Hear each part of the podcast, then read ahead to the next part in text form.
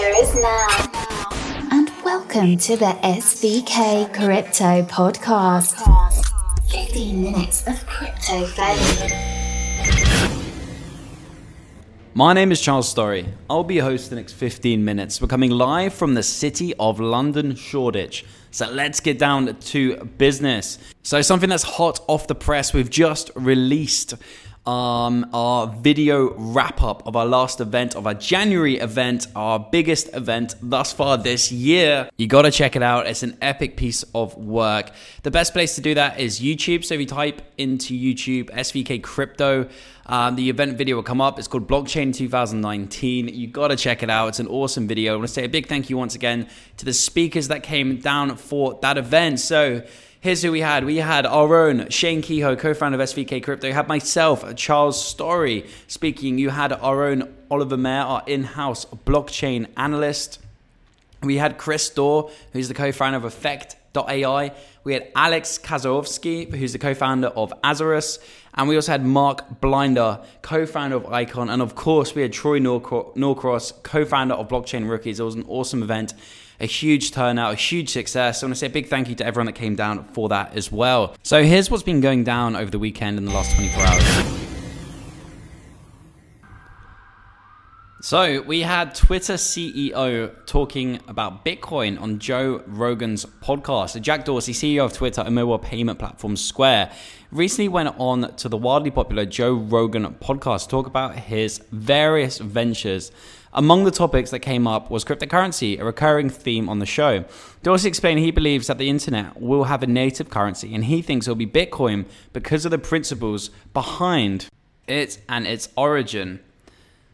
It was something that was born on the internet, was developed on the internet, was tested on the internet. It is of the internet. I mean, that's a great way to talk about it.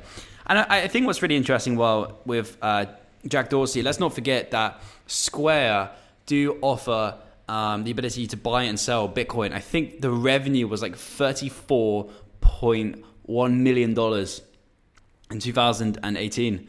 And the, cost of doing that business was 33.9. Like they made, I think they made like 200, 200 grand in profit, which was a huge, um, it was a huge, a huge revenue generating business. But the actual profit margin of that was was pretty small, right? But um, I think it's interesting. I think it's really great that you know we have tech leaders, tech pioneers, really taking taking the time to talk about Bitcoin and, and show why they're interested and why they believe in the technology itself.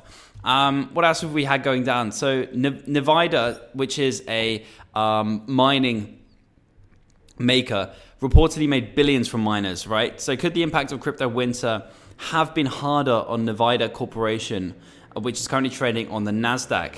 Its management has been confused. This is what a recent report claims. RBC analyst Mike or Mitch Steves est- estimates that the company controls three quarters of GPU mining market and calculated it made a fortune from miners during the boom time, a revenue stream that it's now lost. We think that NVDA generated $1.95 billion in total revenue relating to crypto and blockchain, notes Steves, according to Market Insider. This compares to the company statement that it generated around 602 million over the same time period as well. So um, I remember I remember that was happening. We'd have all this big mining and GPU creators, and the, well, the GPU chip creators. Basically, all the CEOs were like freaking out because um, of the of the absolute excitement that was happening in the crypto space, and they didn't want to basically make out that that was their big revenue stream, and they were making all their money from that because it would freak investors out that that was um, that it well it freaked investors out because they didn't understand what was happening in the crypto space. And for them to be like oh this is our biggest revenue stream now and for the market to go away like it has you know and then they look bad. So they kept on coming out publicly being like oh you know crypto's great but like we not all of our revenues are from cryptocurrency. And it was really interesting to see kind of their opinion and their disengagement away from the space. But it's true. I mean a lot of the profits that they made and the big revenue um, increases were all from cryptocurrency miners buying the chips for their mining rigs. All right, so let's get down to today's show. Um, here's what we're going to talk about. We're going to talk about something a little bit different. We're going to talk about Ripple, and we're going to speak about kind of the banking solution that Ripple presents and offers to the world. Ripple has had a lot of uh, backlash in the cryptocurrency and blockchain community for not being decentralized, for being a money grab, for many, many things out there, for not being community driven, for not really giving, well, not really caring what anyone else thinks about them, so on and so forth. But, you know, Ripple does represent a real use case. So, with that in mind, let's jump into today's show. So, Ripple was the name of the blockchain network striving to transform the banking industry into a more internationally connected system.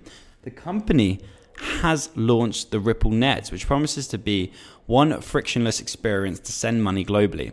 Basically, by partnering with Ripple for cross border payment settlements, banks and merchants are able to send money anywhere in the world with less wait time, significantly lower fees, and more transparency on a network that's extremely robust against hacking attempts. So, in the world of fintech, there are two upcoming players as far as business to business cross border payments are concerned.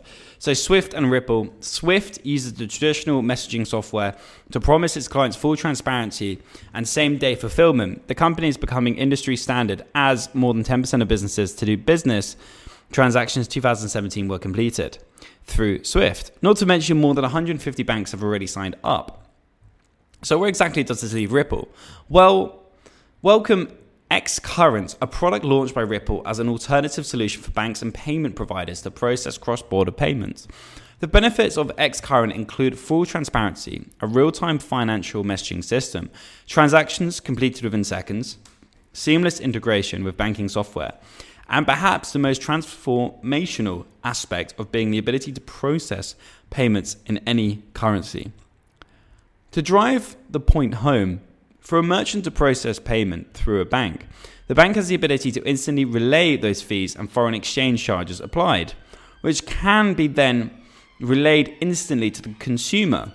This is in sharp contrast to the uncertainty of fees when it comes to traditional cross border payments. Streamlining this process could potentially raise the ceiling for e commerce in the future. Imagine a world where you can securely purchase anything from anywhere.